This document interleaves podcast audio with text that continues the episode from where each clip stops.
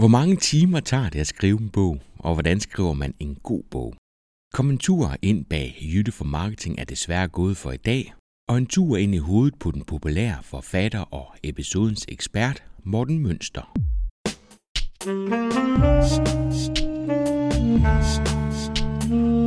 Velkommen til Potterkort, en podcast om markedsføring på internettet. Din vært er Ip Potter.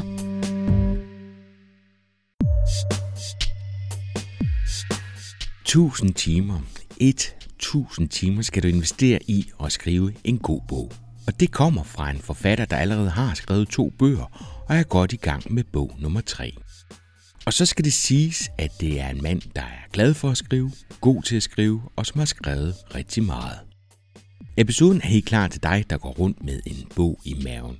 Men når det er sagt, så er det også for os, der ikke har tænkt os at skrive en bog. Der er bare noget helt fantastisk ved at møde ildsjæle, folk der brænder for det, de laver, og som gjort sig nogle gode tanker og er god til at sætte ord på. Morten Mønster deler de erfaringer, han har gjort sig som forfatter, og det er fra research, valg af forlag, hvordan pitcher du din bog til et forlag, samarbejde med en redaktør over i, hvordan Morten selv strukturerer sin skriveproces. Vi taler om de tre faser, Morten mener er grundlaget for en god bog, og så kommer vi omkring ligstal og tone of voice. Hvis du har læst nogle af Mortens bøger, så vil du elske denne episode. Og det selvom du ikke går rundt med drømmen om at skrive en bog. Jeg blev selv vildt fascineret i samtalen med Morten, og derfor så har det også blevet en af de længere podcast-episoder. Jeg synes bare ikke, det giver mening at dele den op i to. Men til gengæld, så skal du love mig at høre den til ende. Der er Gud at hente, også for os, der ikke har tænkt os at skrive en bog.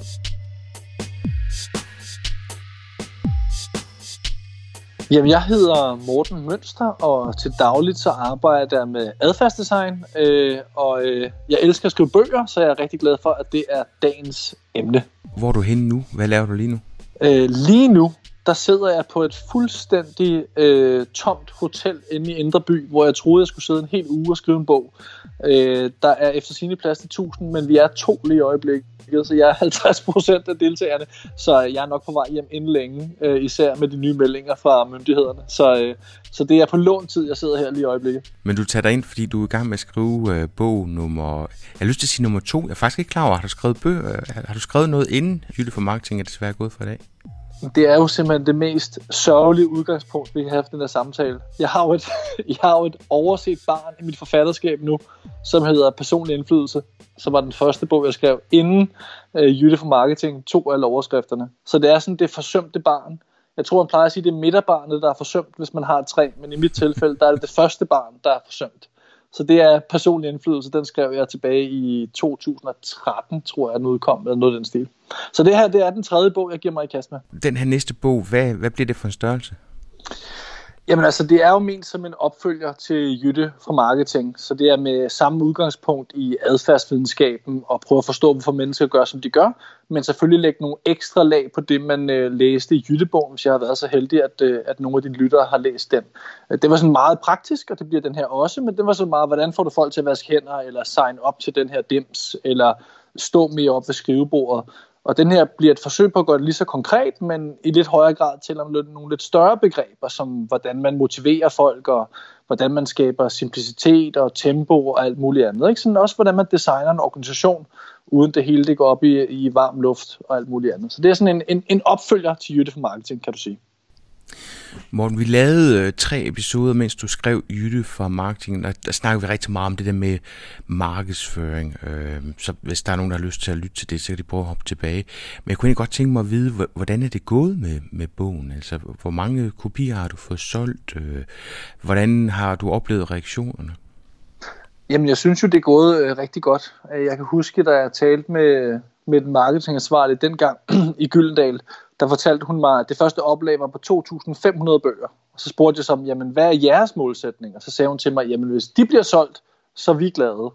Øh, og jeg tror nu, hvis vi regner lyd og e-bog med og sådan noget, så har vi passeret 80.000 for en måneds tid siden, tror jeg. Så det kan man øh, roligt sige, at det er over, over alles øh, forventninger. Og i forhold til sådan modtagelsen, så har jeg jo været begunstiget og velsignet med, at, øh, at jeg hører nærmest kun fra alle de glade mennesker. Så, så i min verden, der er alle glade. Jeg er sikker på, at der sidder nogle sure mennesker et eller andet sted, men de er høflige nok til ikke at ringe eller skrive til mig. så jeg har, jeg har nærmest kun 100% god feedback. Det er jo dejligt. Men, men det er lidt sjovt, fordi jeg kan huske, vi talte om, det var faktisk en af de bekymringer, du havde, at når man skriver sådan en bog, der bygger på noget faglighed, at du var lidt bange for, om der var nogen i fadet, som ligesom synes, at du forsimplede tingene, og, og dermed øh, vil, vil se lidt ringe på det. Kan du huske det? Ja, det kan jeg faktisk godt huske, øh, nu du nævner det.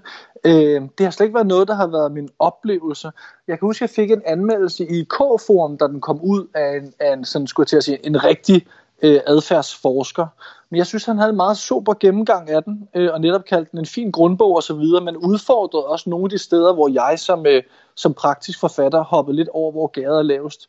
Så jeg tror egentlig, den sådan lidt, lidt lette tone også er en, en kontrakt med læseren om, at det her det er ikke forskning, det er et forsøg på øh, at omsætte og oversætte forskning til praktiske udfordringer. Så det synes jeg i hvert fald også selv folk, der er lidt mere nørdet på en god måde, har haft stor respekt for, ligesom at læse den som en praktikerbog. Ikke? Så, så det er faktisk ikke sket den udstrækning, jeg dengang var lidt nervøs for, fordi jeg forsøgte at give den den her sådan lidt lette, tilgængelige tone og stil. Så, så der har jeg været heldig.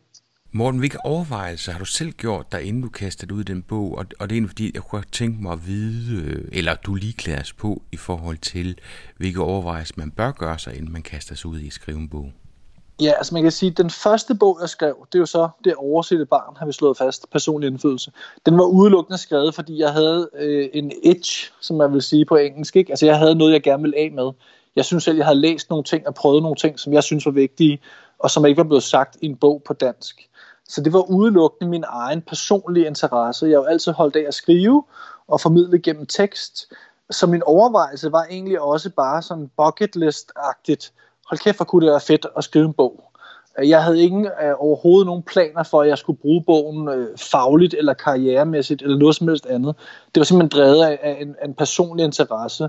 Nu arbejdede jeg også øh, som konsulent dengang, øh, så jeg var også godt klar over, at det kunne give noget medvind på cykelstien, men det var aldrig nogensinde det der, var, det, der var pointen i det. Så det var egentlig drevet af en personlig interesse, det kan vi jo vende tilbage til, men jeg tror netop, at øh, den der itch, man har, eller den der nødvendige ting, man gerne vil sige til andre, er et fuldstændig afgørende udgangspunkt for at kunne skrive en god bog.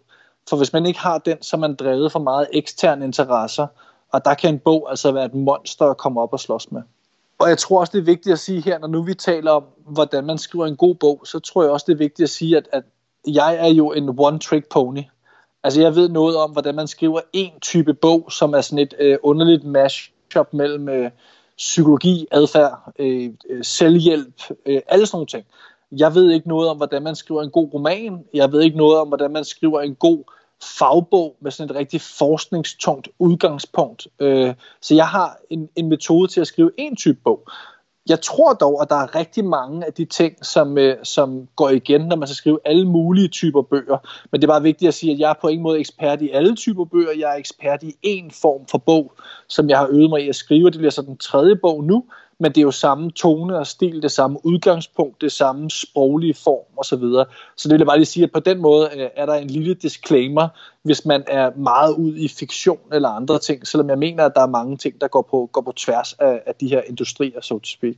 Morten, hvad hedder den slags bøger, du skriver? Fordi det er jo ikke fagbøger, men det er jo faglitteratur, er det ikke det? Det vil falde ind under faglitteratur.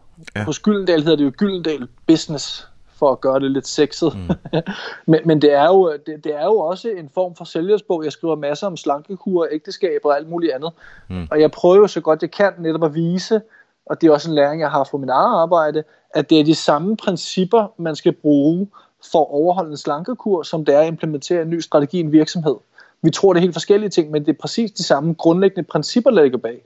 Så det, jeg altid forsøger, det er at beskrive de grundlæggende måder at forstå adfærd, de grundlæggende principper for at drive adfærd, netop tage det ned på jorden. Det er principperne, jeg leder efter mere end det er sådan en løsning på alle historier. Så på den måde har den jo ikke en præcis genre, fordi det netop både er business, er øh, selvhjælp, er psykologi, er øh, social psykologi, alle de her ting, og sådan, i et eller andet underligt øh, mashup blandet med anekdoter og alt muligt andet. Ikke? Er det alle, der kan kaste ud i at skrive en bog? Altså, hvordan skal man være sikker på, at, øh, at det er en god idé, inden man kaster sig ud i at skrive? Altså, alle kan kaste sig ud og skrive en bog. Jeg tror, det er en dårlig idé for, for rigtig mange af dem. Øh, altså, jeg, jeg bliver ofte spurgt i mit netværk, om jeg vil spare med folk om at skrive bøger. Det elsker jeg at tale om, så jeg er så glad for, at vi også kan tage en samtale om det her. Men det første, jeg altid prøver ligesom at kommunikere, det er, at der er en gigantisk opportunity cost ved at skrive en bog. Så det vil sige, jeg har lige kort beregnet her på en serviet, inden vi skulle tale sammen, at øh, alene i skriveprocessen, så har jeg passeret 500 timer nu på den her bog. Og nu taler vi kun om den tid, jeg bruger på at sidde og skrive og redigere og kommunikere med forlaget. Og jeg er altså ikke færdig. Jeg har skrevet 7,5 kapitel ud af 9. Jeg har ikke lavet nogen intro. Jeg har ikke lavet nogen noteapparater osv. Jeg tror, det er meget vigtigt, at man forholder sig til, hvad kunne man have brugt de timer på ellers? Hvor mange ture kunne man have gået i skoven? Hvor mange gange kunne man have krammet sine børn? Det prøver jeg at få tid til alligevel. Men businessmæssigt er det selvfølgelig også et spørgsmål om, hvor mange penge kunne man have tjent andre steder? Hvor mange blogposts kunne man have skrevet? Hvor mange videoer kunne man have lavet?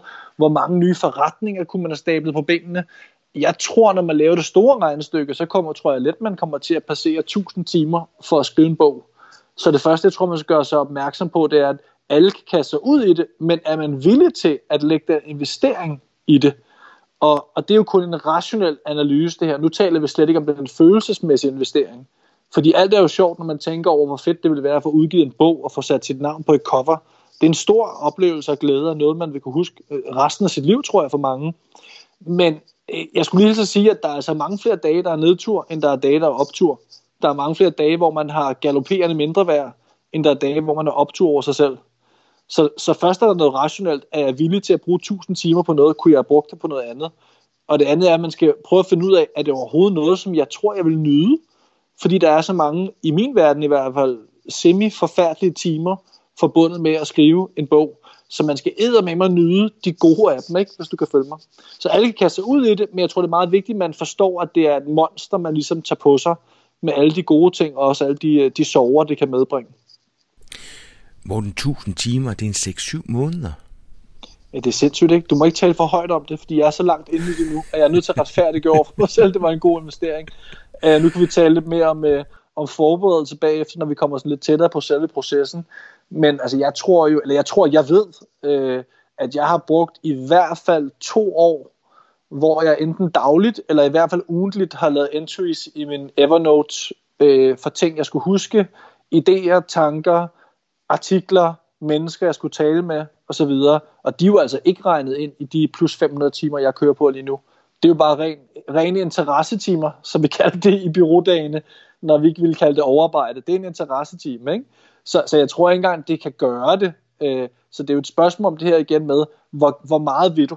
Og det er tilbage til, hvis du ikke har en, et intern lyst til at, at simpelthen fortælle noget, fordi du synes, det er meget vigtigt, og hvis du ikke kan lyst til at skrive, så synes jeg, man skal overveje det rigtig meget. Ellers så tror jeg, man kan komme til at trække processen ud, og ende med en rigtig dårlig oplevelse. Så kan vi tale lidt om, hvad man kan gøre i stedet, men også hvordan man kan prøve at finde ud af, om man tror, man vil øh, nyde selve processen. Ikke? Mm. Nyder du processen, Morten? Øh, ja, i allerhøjeste grad. Ja. Men nu har jeg også lige drukket en øl her, inden vi talte sammen i aften, fordi jeg har haft en semi-dårlig skrivedag. Så lige nu er jeg meget positiv på min egen vej i morgen. Jeg har skrevet øh, 10 sider om en giraf i dag, og jeg kom ud af en tangent, som jeg ikke tror, læseren vil nyde. Men jeg havde meget optur i starten, og så fandt jeg ud af, at det her det går fuldstændig galt med den her metafor her. Øh, så ja, jeg nyder processen, fordi ellers vil jeg ikke gøre det tredje gang. Øh, der, det, er sådan, det er meget svært at forklare, men der er sådan nogle enkelte øjeblikke i en langstrakt skriveproces, hvor der er nogle brækker, der lige pludselig bliver connected, hvor man indser, shit mand, det her afsnit hænger sygt godt sammen med det her afsnit, eller den her sætning sad lige skabet, eller den her må, det her eksempel passede perfekt ind her. Der er de der små glædesøjeblikke. Jeg tror, det er lidt ligesom at have små børn, og nu skal jeg ikke sammenligne for meget, men der er rigtig meget drift i at små børn. Der er rigtig mange dage, hvor det er nedtur, hvor man sover dårligt, hvor der er konflikter. Men den lykkefølelse, man får, de enkelte øjeblikke, hvor man får en krammer, eller der sker et eller andet dejligt, det kan opveje det andet gang tusind. Men det skal jo også siges her, at jeg elsker at skrive, at det er noget af det, jeg nyder allermest, det er det allermest i flow. Øh, så hvis man ikke elsker at skrive, så skal man skulle være varsom. Og, og det er det, der skræmmer mig lidt, når du siger, altså nu, nu tager vi lige fat i de der 1000 timer, 6-7 måneders arbejde. du skal ikke tage det. Stop nu. og det er, det er altså med en, der er rigtig godt i sit stofområde, og som er god til at skrive. Altså, ja. Jeg tænker, der er nogen, ja. der bliver skræmt her, ikke? Ja, men, så, det er men, men det har vel også noget også med ambition at gøre, ikke? Altså, du, du er meget ambitiøs, når du skriver. Altså, jeg kan se de reaktioner, jeg har set rundt omkring, der går jo rigtig meget på din evne til øh, at have et likstal, som er okay, og, og skrive i øjenhøjde. Ikke? Altså, og det er vel også derfor, at din bog er blevet så populær. Den kan læses af mange forskellige, fordi vi alle sammen kan bruge det og, og specielt relatere til det, du skriver. Det er jeg selvfølgelig glad for, at du har den oplevelse. Det er jo en, en meget stor ambition. Jeg vil jo også sige, at øh, uanset hvor mange timer man bruger på det ene eller det andet, så kan man sige, at der er meget stor forskel på at skrive det, man gerne vil sige, og skrive det, man gerne vil sige på en ordentlig måde. Og hvis jeg bare skulle skrive det, jeg gerne vil sige, så kunne jeg givetvis gøre det på 30% af tiden. Ikke? Det handler jo netop om måden, du gør det på. Strukturerne, sammenhængene, resonemangerne, ordene, sammenhængende mellem sætningerne. Så du har ret i, at, at det er måske også til tider, fordi jeg lægger meget vægt på formen, at det kommer til at tage længere tid.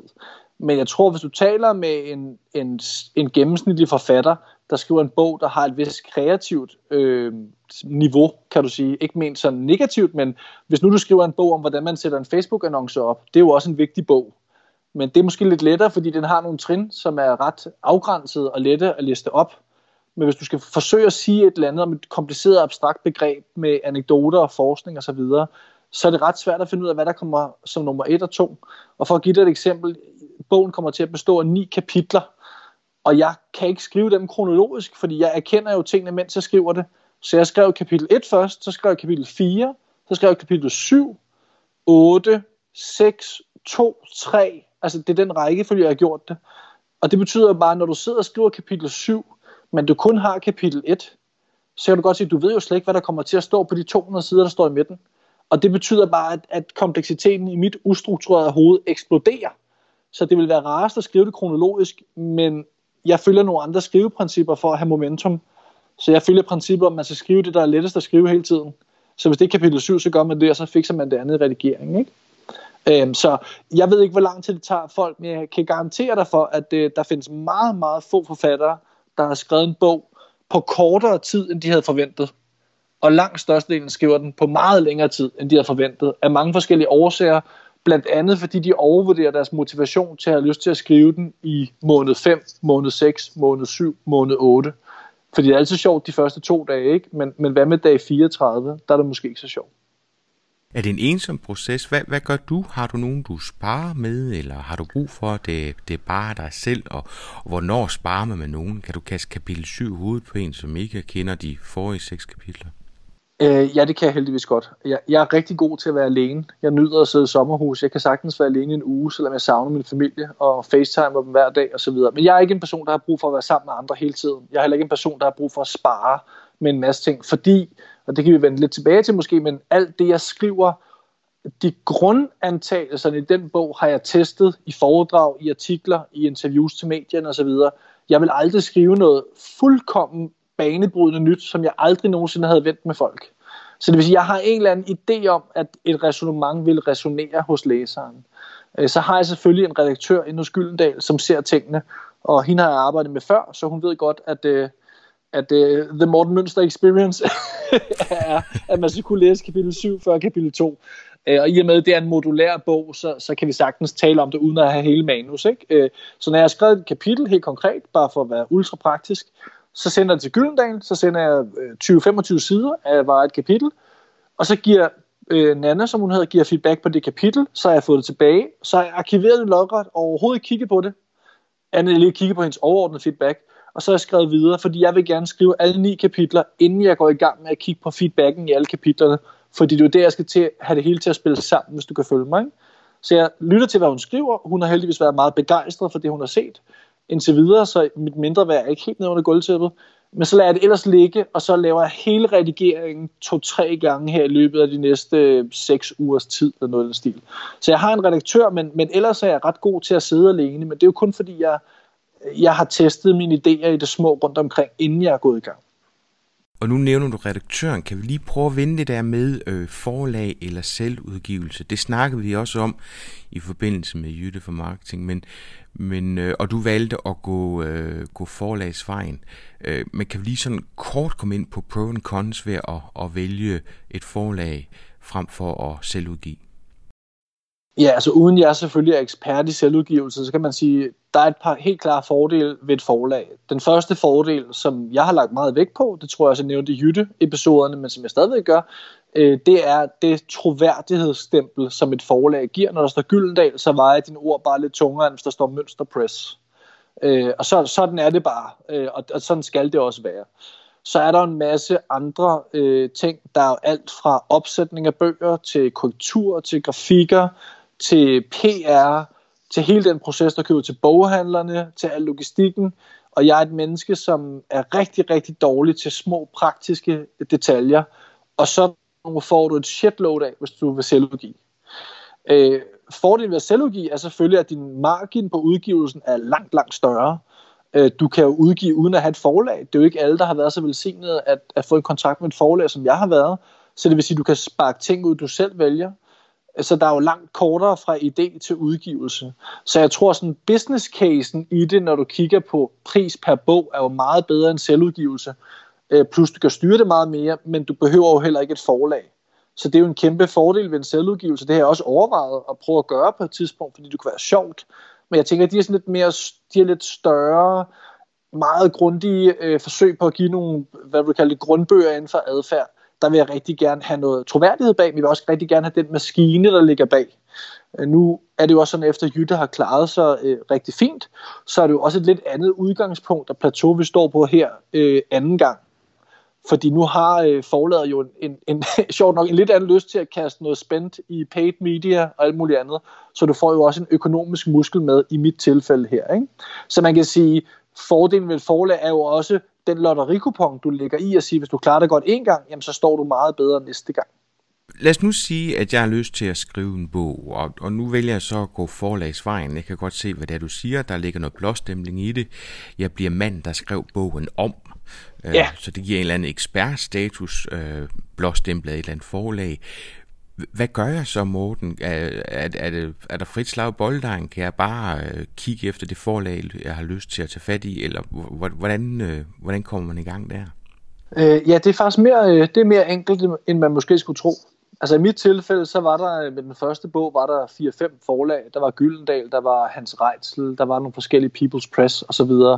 Og så kontaktede jeg øh, Gyldendal, fordi jeg altid gerne ville udgive en bog Gyldendal, og de var så så søde, og det fortæller jeg dem selvfølgelig stadigvæk, fordi det er den samme redaktør, jeg talte med i 2013, som er min redaktør nu, øh, som er chef derinde, og jeg fortæller dem selvfølgelig stadigvæk, hvordan de var fuldstændig ligeglade med mig, og slet ikke gad at svare på min mails dengang. De er lidt hurtigere nu, synes jeg. Men øh, jeg, jeg, altså, jeg skrev simpelthen en pitch til dem.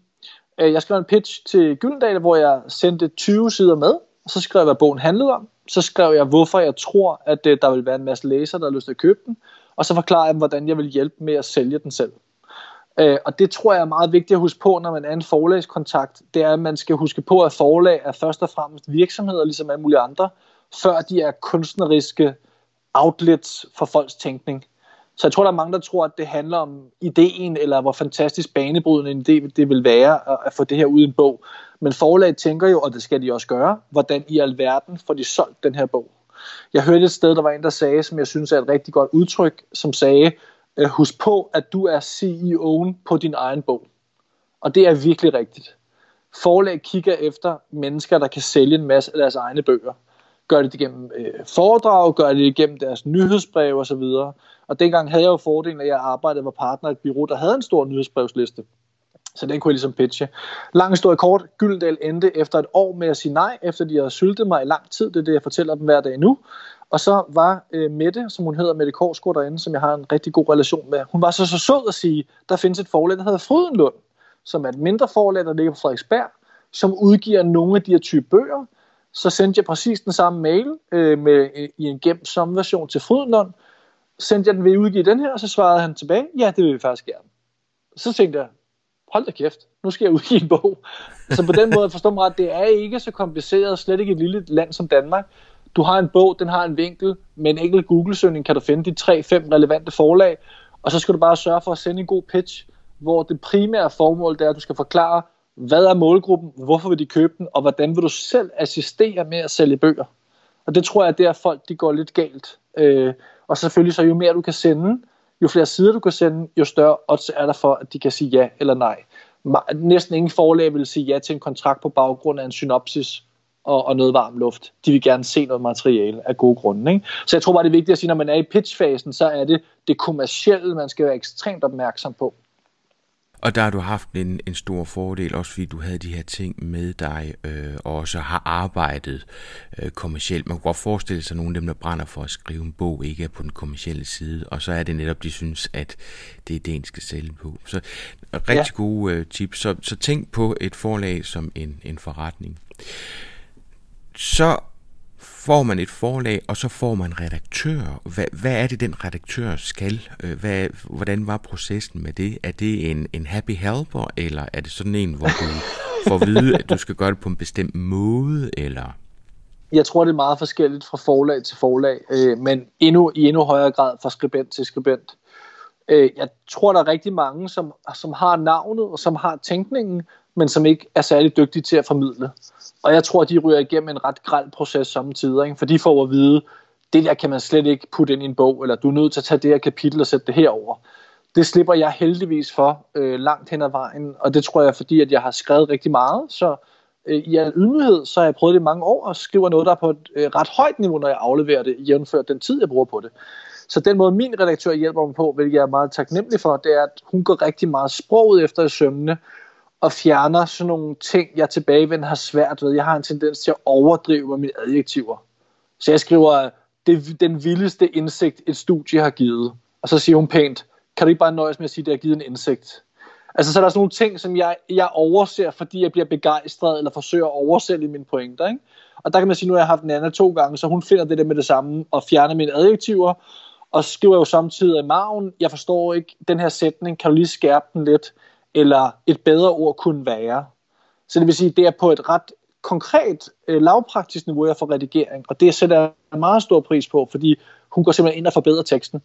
Og det er meget sjældent, jeg har en situation, hvor hun siger, det her kapitel kan du slet ikke bruge. Det har jeg aldrig oplevet. Jeg har aldrig oplevet, at hun har sagt, det her afsnit kan du slet ikke bruge.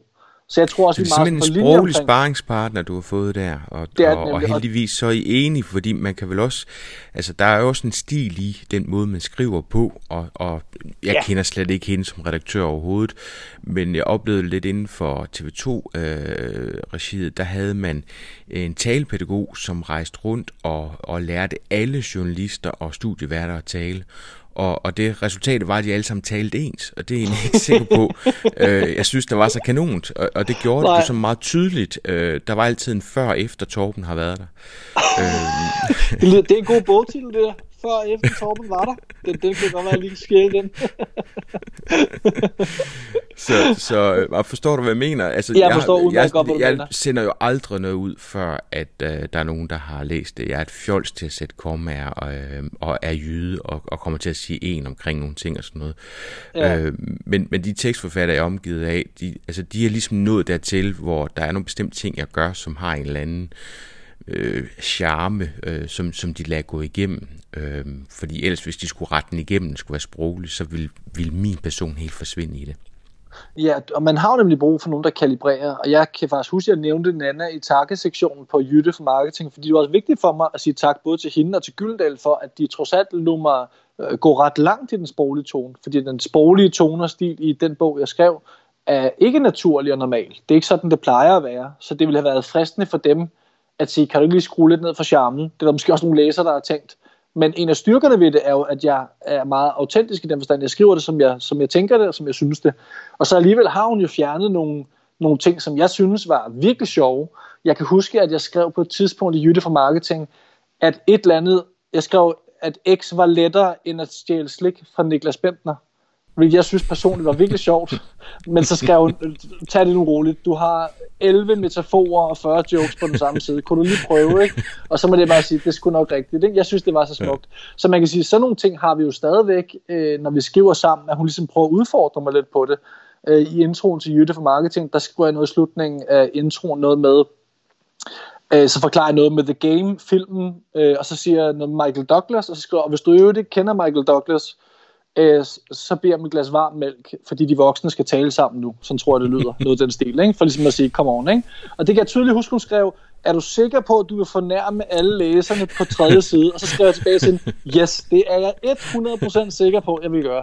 Og det viser sig jo så, at det er noget af det, som folk har synes var sjovt og har holdt fast i.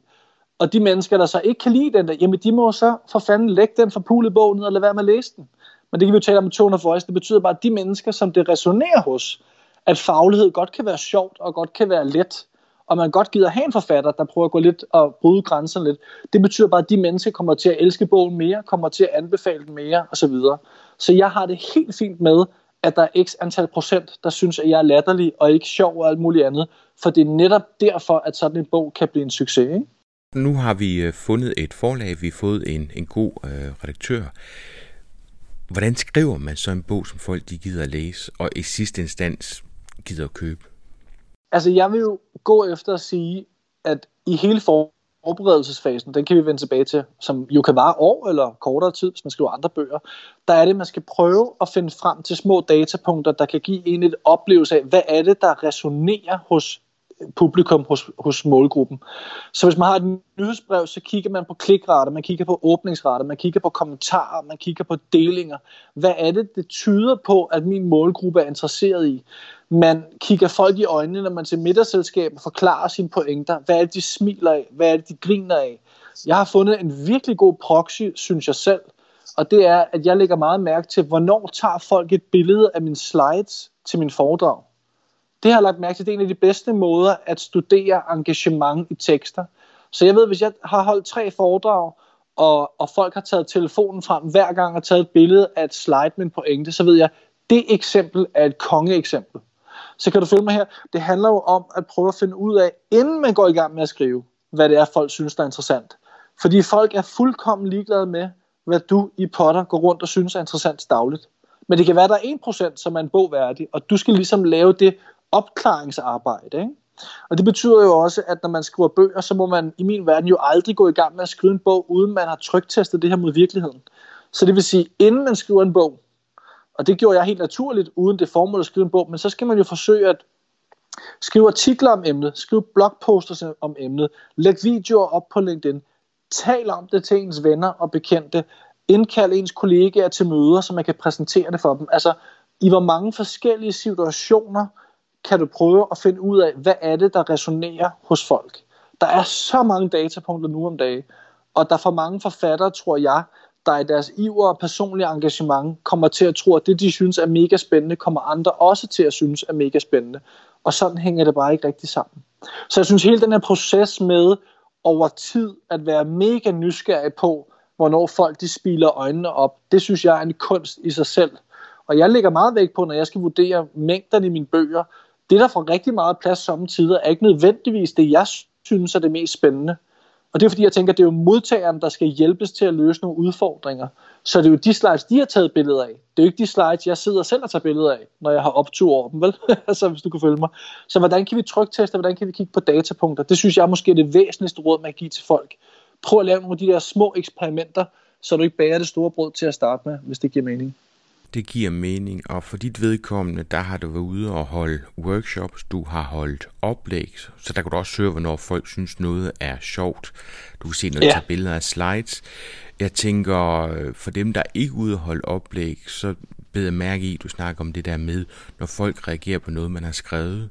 Så det kan jo være mm. artikler på LinkedIn, det kan være blogindlæg, det kan være indlæg til nogle fagblade eller nogle fagportaler, hvor der er mulighed for at få noget feedback øh, på, på det, man laver. Det er, det er en mega god idé, det har jeg aldrig nogensinde tænkt på. Og så helt, helt i samme boldgade, så giver det dig også en, en anden indsigt, som kan pege lidt tilbage på noget af det første, vi talte om. Det er, hvis du gerne vil skrive en bog, og du forpligter os til, lad, lad os bare sige, at du er det mest effektive menneske i verden, så fra start til slut, der tager det kun 250 timer. Det er fuldstændig urealistisk, men lad os bare sige det. Hvad nu det hedder, så, så det første du gør, det er, at du forpligter dig til at gøre noget, der er mindre. Så du siger, jeg skriver nu den næste måned fem artikler om et emne, jeg laver fem tutorials på YouTube, og jeg indkalder til tre personalemøder. I den proces, der vil du finde ud af, om du synes, det er sjovt. Fordi hvis du skal skrive fem artikler på en måned, det er langt mindre output, end du skal lave, hvis du skal skrive en bog. Så du, der kan du jo finde ud af, om du synes, det er sjovt. Nu taler vi om det her, tror du, det vil være sjovt? Jamen, hvorfor skal vi gætte på det, når vi kan vide det? Du skal da bare se at komme i gang. Du skal bare lade være med at starte på monsteret. Du skal starte med nogle små monstre til, at, til ligesom at finde ud af, at det er noget, jeg nyder at sidde og skrive det her. Fordi hvis der ikke er en fundamental nydelse i produktionsprocessen af en bog, så vil jeg faktisk ikke anbefale folk at gøre det, medmindre at de har penge eller lyst til at hyre en ghostwriter. Det er så en anden, anden vej at gå, ikke? Vil det kunne lade sig gøre at skrive en bog, hvis man ikke nyder det? Altså forstå mig ret, hvis nu man går ind og siger, at jeg vil være den, der er kendt som eksperten inden for X. Øhm, og jeg ved, at jeg på bagkant kan komme til at leve det, som jeg gerne vil leve af, nemlig komme ud og holde workshops og foredrag i emnet. Tror du så, man kan piske sig selv igennem sådan et forløb, eller, eller er det bare en absolut no-go? Det tror jeg godt, man kan. Og jeg tror, at det du peger på her, det er jo så, at man i, i det her scenarie har en meget, meget stærk motivation. Altså nærmest et kald for at sige, jeg vil være stemmen i medierne, der taler om det her. Så bogen er en nødvendig pine for at nå derhen. Øh, så, men det skal bare være et meget stærkt kald, er bare min pointe. Jeg tror, der er mange, der har skrevet bøger, de har havde det meste af vejen. Men så er det fordi, de har haft en meget, meget stærk grund til at skrive den bog, og de tror, at de kunne flytte sig fagligt, personligt af det. Ikke? Det der med bare at skrive en bog, fordi det kunne være fedt, eller fordi det kunne være smart forretningsmæssigt, der vil jeg stadigvæk sige, at for langt de fleste skulle bruge de der mange hundrede timer på at lave alt muligt andet content. Du skal også huske på, en bog, der får du først al værdi, når den er færdig og trygt og i boghandlerne. Og der ved du ikke engang, om det kommer til at klare sig godt. Hvis du i stedet for det havde skrevet 100 blogposts, så vil du hver evig eneste uge i to år have fået værdi ud af det, stor eller lille. Ikke? Så det er jo også en tilbageholdelse af værdi i din forretning, og i dit navn, og i din stemme, og alle de her ting. Så jo, det tror jeg godt, man kan, men så skal man med mig føle sig kaldet på sit emne, og se bogen som en nødvendig pine, ikke? som en del af det der med forlag, hvordan er økonomien i, i det? Altså, det er jo vel det er forlag, der står for at sælge bogen, men men, men hvad får du ud af det sådan rent økonomisk? Jamen altså, nu kan jeg selvfølgelig ikke sige, hvordan det er på alle forlag, men jeg kan jo sådan i, i brede træk sige, hvordan det er sådan generelt, for der er faktisk en branchestandard. Og det kan også sige noget om det her med, øh, hvor meget man har lyst til at skrive en bog. Jeg tror godt, vi kan sige sådan, uden at, uden at ramme særlig meget forkert, at branchestandarden på en bog er, at du får 15% af royalties. Så hvis nu vi siger, øh, min bog bliver solgt 300 kroner inklusive moms, det er 240 eksklusive moms, så 15 procent af det, det er øh, 36 kroner per bog, jeg får på min konto. Så kan du sige, at i Danmark, der vil langt de fleste bøger vil ikke sælge 2.500 bøger. Men lad os nu bare antage, at du sælger, øh, bare lad os sige, 2.000 bøger, for at gøre min hovedregning lettere. Så får du så 72.000 kroner ud af det. Og der skal du lige huske på, at det er, øh, det er et rigtig godt salg i Danmark på mange måder. Så det er, bare, det er bare vigtigt igen at have økonomien på plads her. Selv hvis du klarer det rigtig fint, så er det de færreste mennesker, der på nogen måde kan leve af at skrive bøger. Selv nogle af de allerstørste roman bestsellerforfattere i Danmark, de lever jo af mange af de ting, der er ved siden af os. Fordi du skal op og, du skal op og sælge 10, 20, 30, 100.000 bøger, før vi kan begynde at tale om en indtægt, der kan bære dig igennem en normal livsstil i, i Danmark. Ikke? Det der så er mange steder, det er, at du så har øh, sådan en stige i royalties. Så det vil sige, at du starter på 15%, og så hvis du sælger over, øh, det er forskelligt, men så normalt, hvis du sælger over 2.500, så fra 2.500 til 5.000 bøger, der får du 20%, fra 5.000 til 10.000, der får du måske 25 procent, og, og så fremdeles. Den laver de forskelligt, ikke? Men det vil sige, mange har sådan en stige, hvor du tjener mere og mere, og det er selvfølgelig fordi, at de mitigerer deres risiko. Så, så hvis du sælger rigtig mange bøger, så tjener de også mange penge, ikke?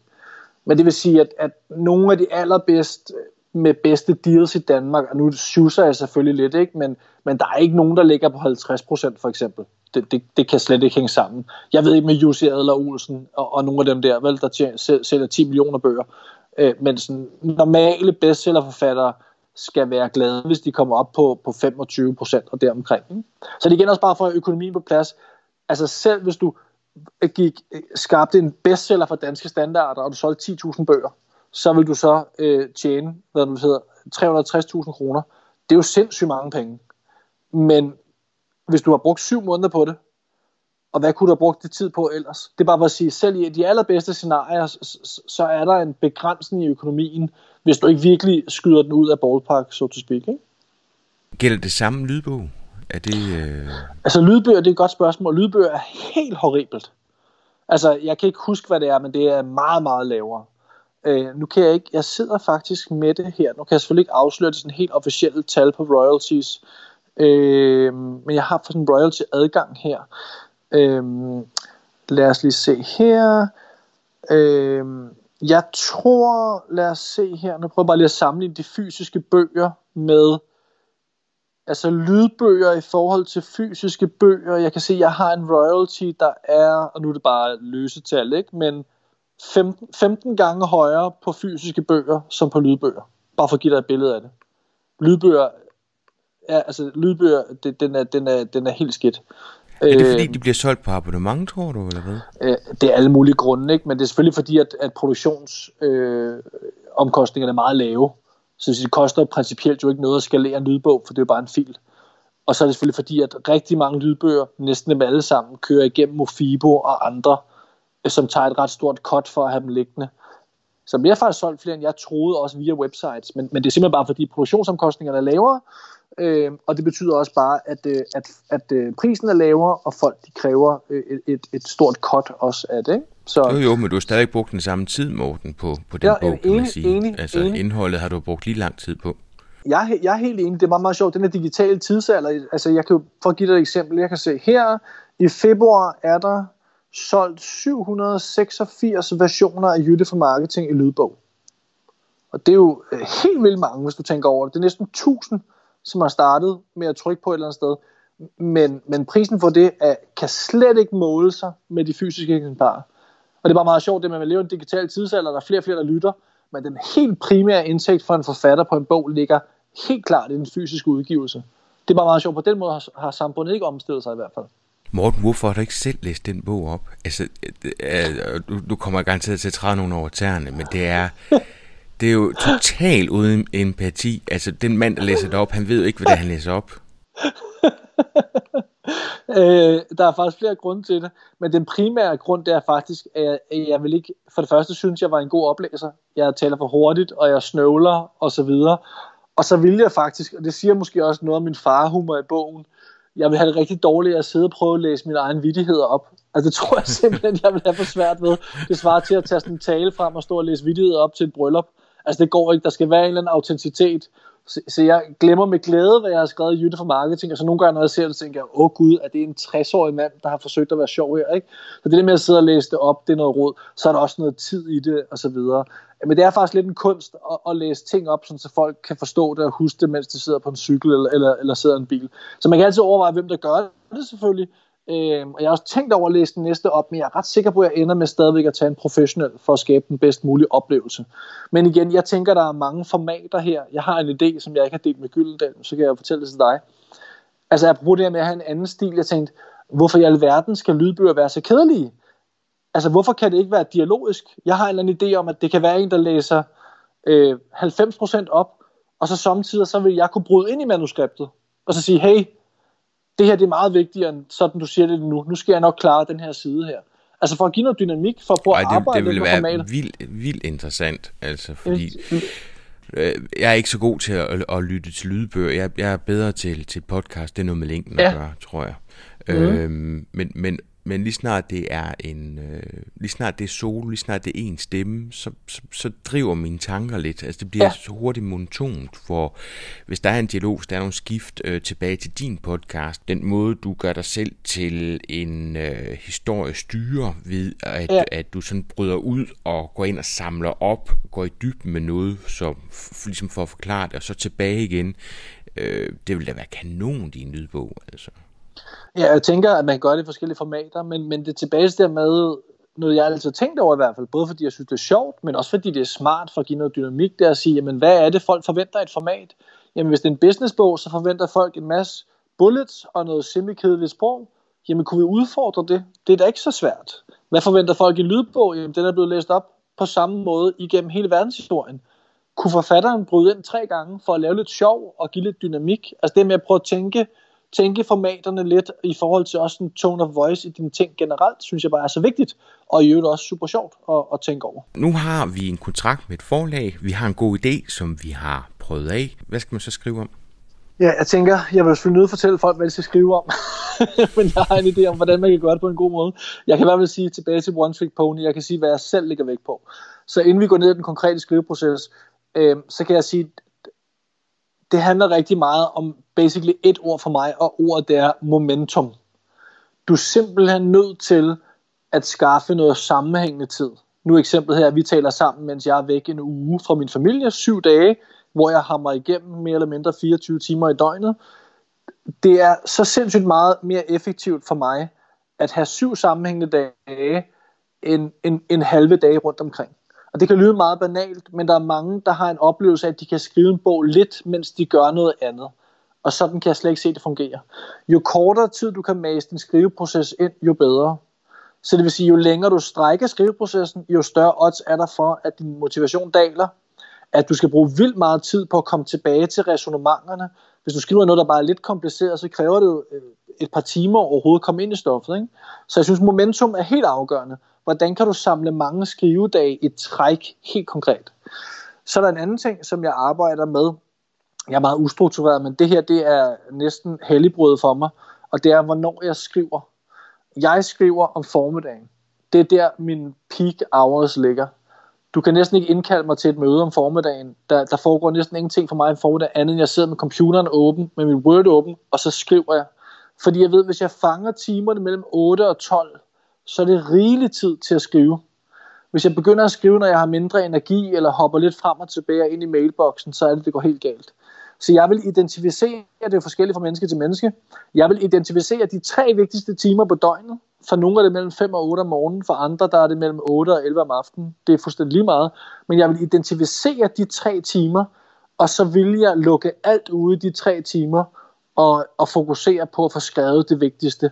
Og her researcher man ikke, her der ringer man ikke til folk, her spørger man ikke til råd, her der sidder man og skriver ord i rækkefølge, fordi man har besluttet sig for at skrive en bog. Ikke? Så du skal have momentum, du skal have skrivedag, og du skal være helt afklaret med, hvornår du gør tingene. Du skal ikke prøve at mase det ind mellem øh, en masse andre ting. Og den sidste ting i forhold til det, øh, er egentlig også bare, det vigtigste her, det er at producere ord. Det vil sige, det er ikke her, man redigerer, det er ikke her, man sammensætter, det er her, man skriver tekst, for din bog består af tekst.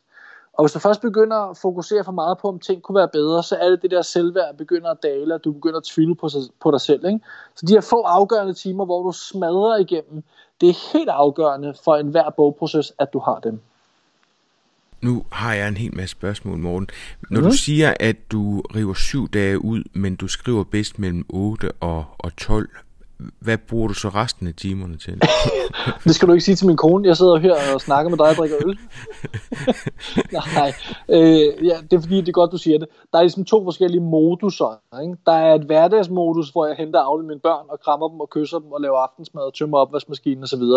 Det er det modus, hvor jeg kører øh, 9-12, totalt rigidt, så der, der er jeg ikke til møder. Øh, samtidig har jeg opgaver, men det er virkelig heldigt for mig. Ikke?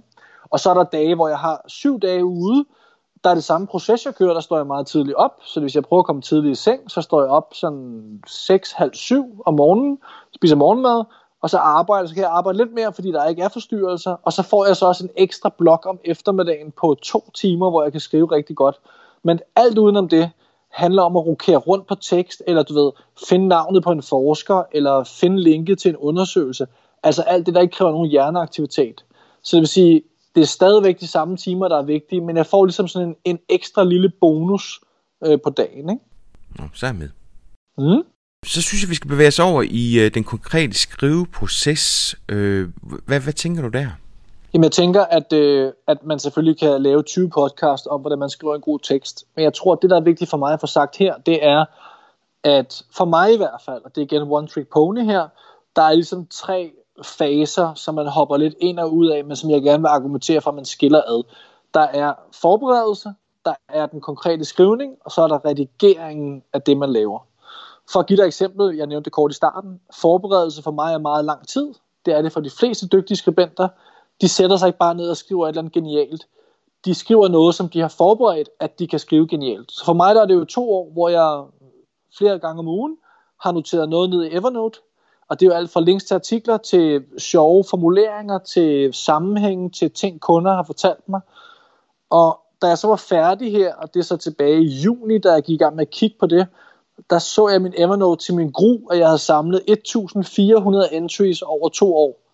Totalt ustruktureret, uden tags, uden noget som helst.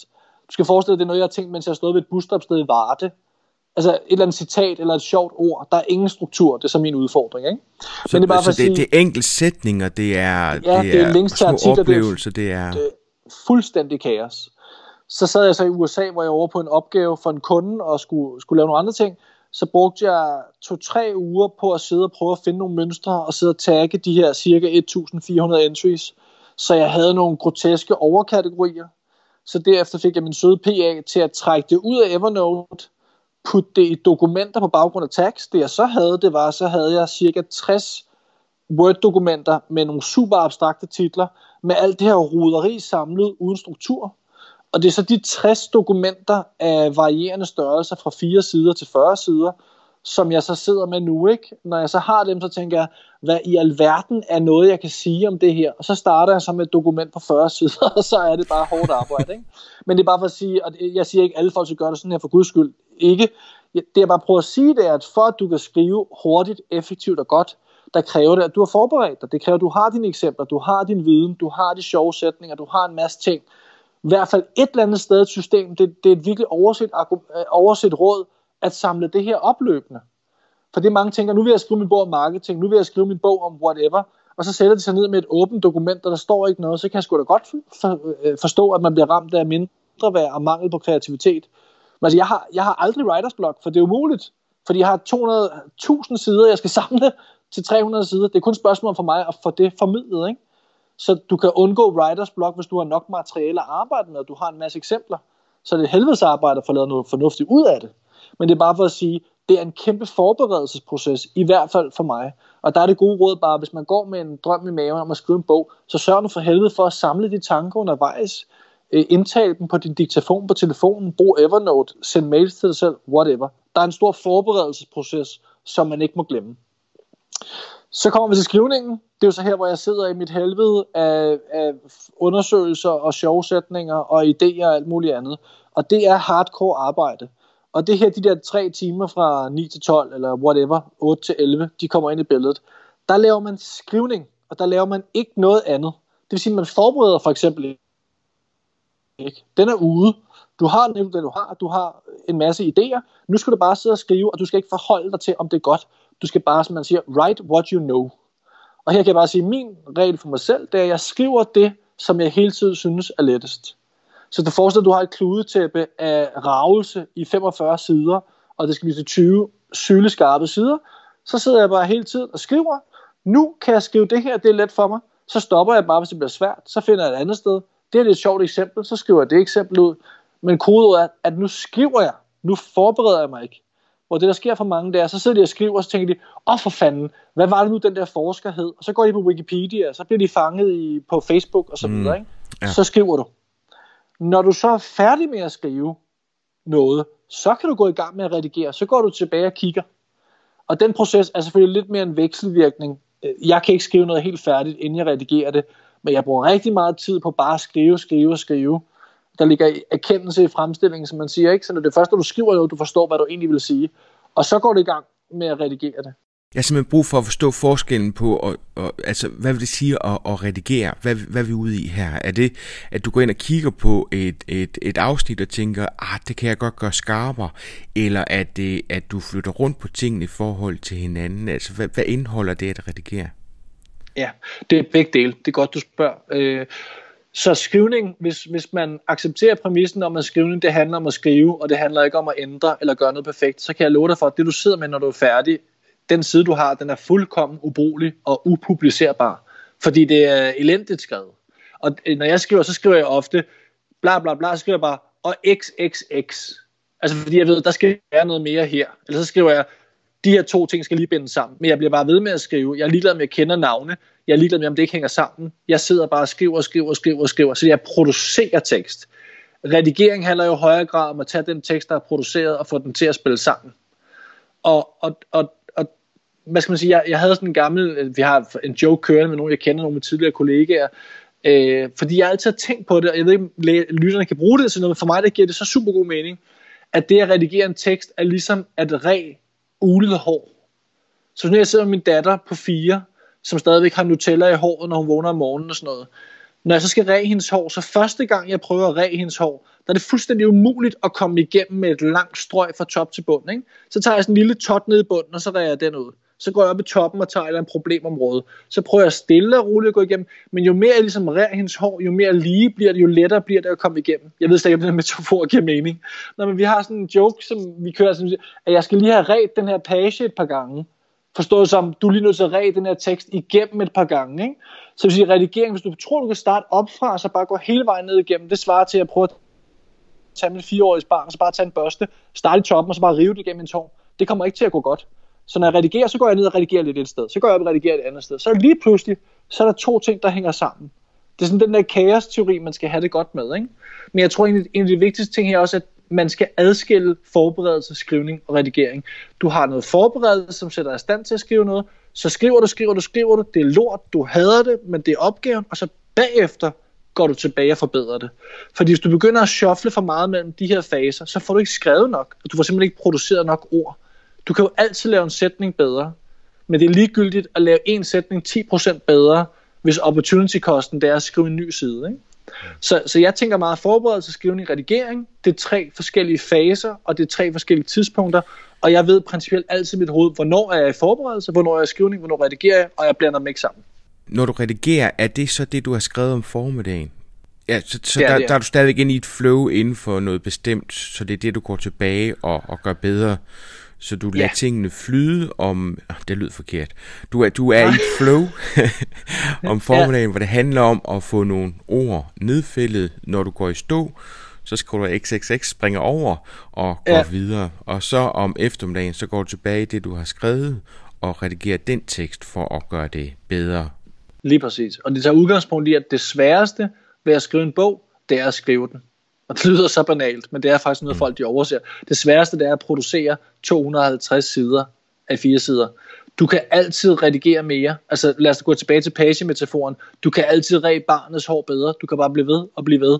Og når jeg læser nogle af mine, jeg læser aldrig mine bøger, når de er udgivet. Jeg har aldrig læst Jytte for Marketing i hardcover. Fordi jeg ved bare, når jeg starter på første side, så vil jeg 100% identificere sætninger, der kunne være bedre, fyldord, der skulle være fjernet, ting, der kunne være nuanceret bedre. Og det er fordi, du kan altid redigere det bedre.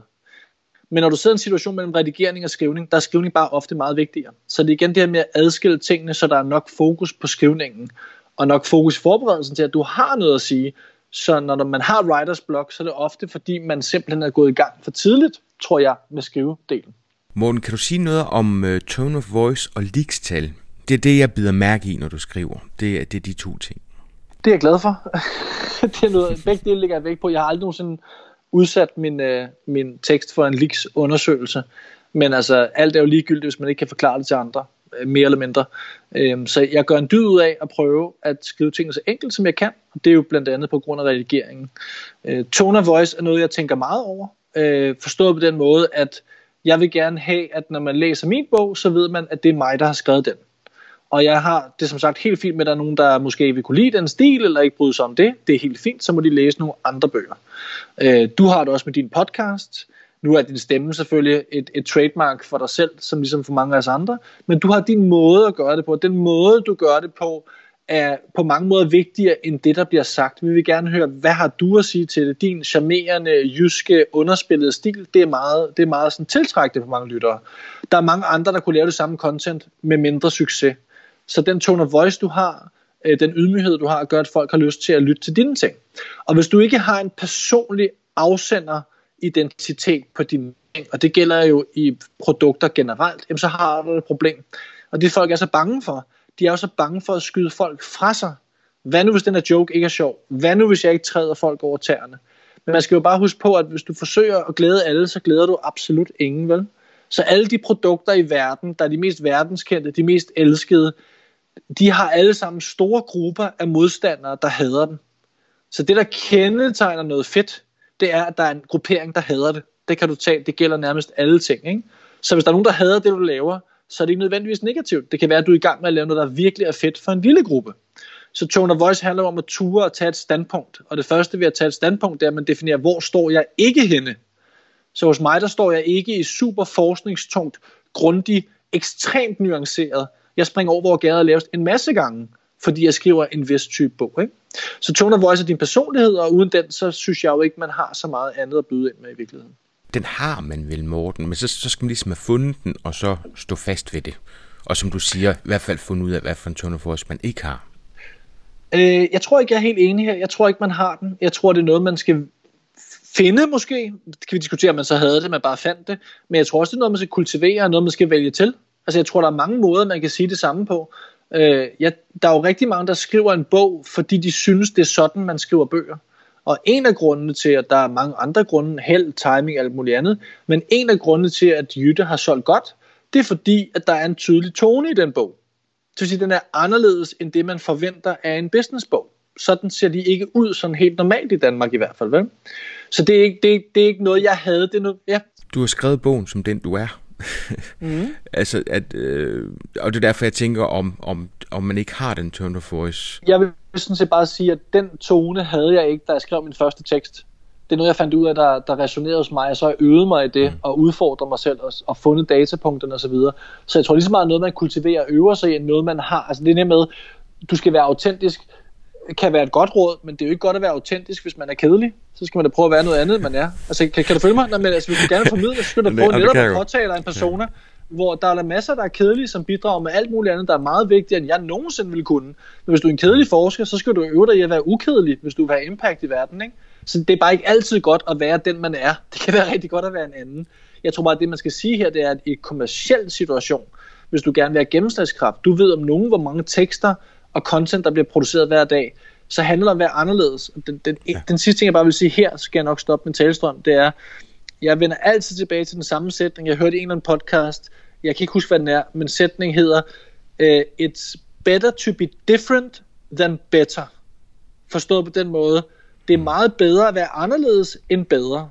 Så hvis der er nogen, der har en fed blog over hos X, så skal du ikke prøve at lave en federe blog end dem. Du skal ikke forsøge at være bedre. Du skal først og fremmest forsøge at være anderledes end dem. Så differentiering topper kvalitet i mange tilfælde i hvert fald. Ikke? Så det er bedre at være anderledes end at være bedre. Det er noget, jeg altid tænker over, når jeg producerer mit eget indhold. Lad os nu sige, at jeg vil kaste mig ud i en bog. Hvad vil du sige til mig, jeg lige skal være opmærksom på? Nu vil vi snakke lidt tone of voice, det er jo faktisk en af dem, ikke? At jeg har en eller anden mm-hmm. forestilling om, at sådan bør man skrive en bog. Men, ja. men kan, du, kan du lige prøve at give mig nogle råd til, øh, hvor jeg ikke skal gå galt i byen? jeg tror, at den første fejl, man kan begå, det er at tro, at det er en honeymoon. Ikke? Altså man tror, at den motivation, man oplever på dag 1, vil være den samme som på dag 60. Og det kan betyde, så begynder folk at udskylde det, trække det langt og så ender det blive en virkelig negativ oplevelse. Ikke?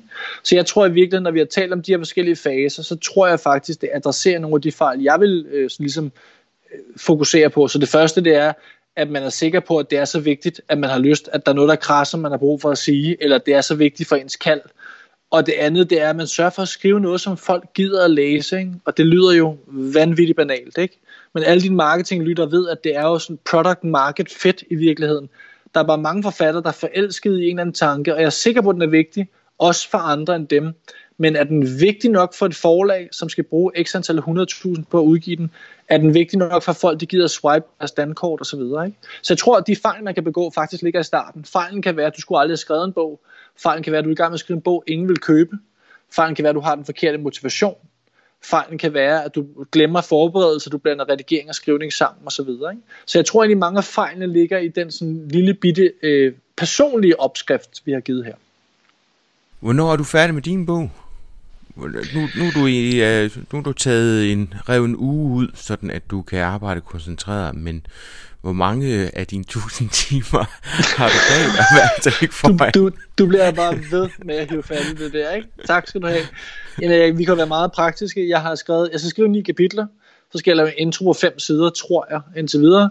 Og jeg har skrevet syv et halvt kapitel, øh, mens vi har talt sammen, så jeg mangler halvandet. Øh, det skal jo så siges, jeg har jo ikke taget stilling til nogen som helst konkret feedback fra forlaget endnu. Så det jeg har, det har et bagkasse en masse kapitler, der ligger. Så helt konkret, så skal jeg være færdig med, hvad nu hedder, det kapitel, jeg er i gang med nu, skal jeg være færdig i slutningen af ugen her. Og så var det så, øh, inden at øh, corona og alt muligt andet ramte samfundet, så skulle jeg have skrevet det næste kapitel på nogle halve dage i løbet af de to næste uger. Det er jo så sådan, jeg er lidt væk i den her uge fra min hustru, så øh, i næste uge, der har jeg børnene. Så held og lykke med bogprojektet med en, en fireårig og en seksårig øh, hjemme. Øh, så det ved jeg ikke lige rigtigt, men sådan helt konkret, så har jeg en deadline, der hedder 1. maj. Øh, og det kan lyde som om, der er god tid, og det er der absolut ikke, fordi jeg skal først skrive den færdig, skrive introen, og så skal jeg i hele vejen igennem bogen. Og i og med, at jeg lægger så meget vægt på redigering, så ligger der, øh, nu skal vi ikke tale om flere hundrede timer, for så holder du mig op på det, men så ligger der rigtig meget tid i det. Ikke? Øh, så, så jeg har halvanden måned, til jeg skal være helt færdig og levere øh, alt til Gyldendal. Ikke? Og det, øh, det når jeg, det skal jeg nok nå, men det bliver, det bliver meget tight. Lad os sige det sådan. Hvad ligger der så i deres ende, inden vi andre kan få lov til at læse den?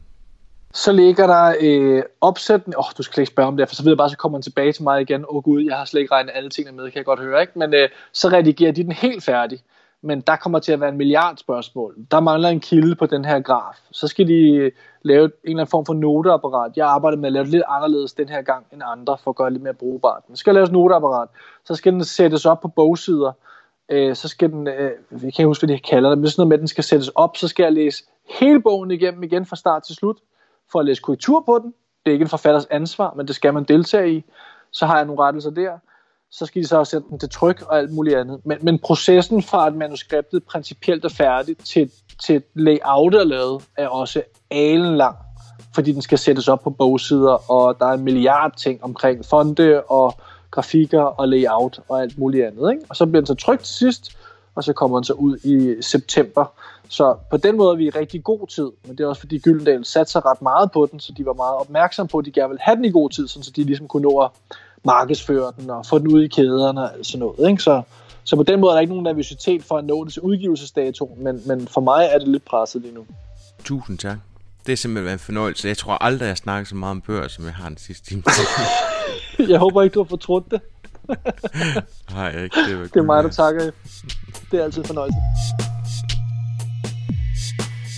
Bum, og tusind tak til Morten. Det er ene gode sager. Og hvis du vil høre mere om Morten, om hvordan du markedsfører en bog, husk på, manden har altså solgt 80.000 eksemplarer af sin bog, så find podcasten der, hvor du lytter til podcast, og lyt til yderligere tre episoder med Morten Mønster. Vi høres ved.